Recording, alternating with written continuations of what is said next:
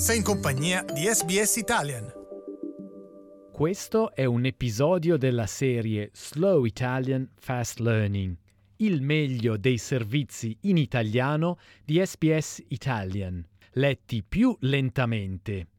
Sul nostro sito www.sbs.com.au barra Italian puoi trovare le trascrizioni in italiano e in inglese per seguire meglio l'audio. Buon ascolto! Slow Italian Fast Learning L'Australian Electoral Commission mette in atto disposizioni speciali per coloro che non possono votare il giorno delle elezioni, purché rispondano a certi requisiti.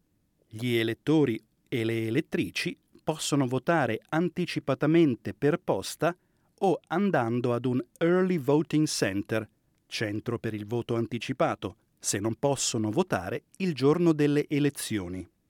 Il portavoce della AEC, Evan Ekin Smith, ha dichiarato che ci sono molte opzioni indipendentemente da dove si trovano le persone nel paese. You don't have to be within your state. If you're travelling over the other side of the country and you need to cast an early vote, you can go to one in, in WA despite being from Melbourne or, or Sydney. Um, so it is really, really good access in that regard. And if you look at overseas elections, it's uh, we're world's best in terms of access to your vote. So if you can't make it on election day, there's early voting options out there for you. Per votare in anticipo le persone devono essere al di fuori del loro elettorato, a più di 8 km da un seggio, gravemente ammalate o in procinto di partorire. Possono votare prima anche alcuni detenuti e coloro che hanno fedi religiose che impediscono loro di recarsi ad un seggio. Anche i cosiddetti silent voters, e le persone che hanno timori ragionevoli per la propria incolumità possono scegliere di votare prima. Per coloro che viaggiano all'estero, Ekin Smith elenca le seguenti opzioni. If you are going to be overseas for the federal election, you can still vote. We offer nearly 90 uh, overseas voting centres, uh, so in countries where there's a lot of Australian uh, travellers or expats.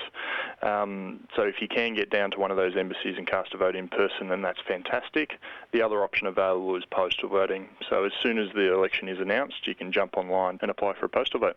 Nelle elezioni federali del 2007 e del 2010 il tasso di voto anticipato è stato del 15% e del 18% rispettivamente, mentre nelle elezioni del 2016 ha raggiunto quasi il 30%. Secondo gli esperti, i partiti non possono più strutturare le proprie campagne come facevano una volta. Secondo la dottoressa Janice Stock, Visiting Research Fellow alla University of Adelaide, il tasso di chi vota prima è in aumento in parte perché ora è più facile votare in anticipo.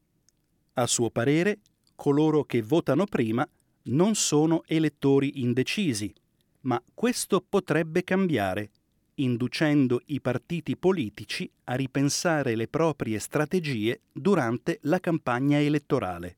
This, uh, in theory, could have quite a, an impact if during the campaign, say the last week, something fairly dramatic happened uh, that turned people uh, against the government or against the opposition and affected a significant proportion of people.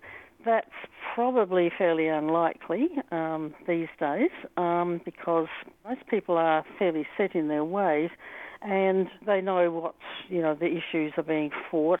Peter Brent è un docente di scienze politiche alla Swinburne University nel Victoria.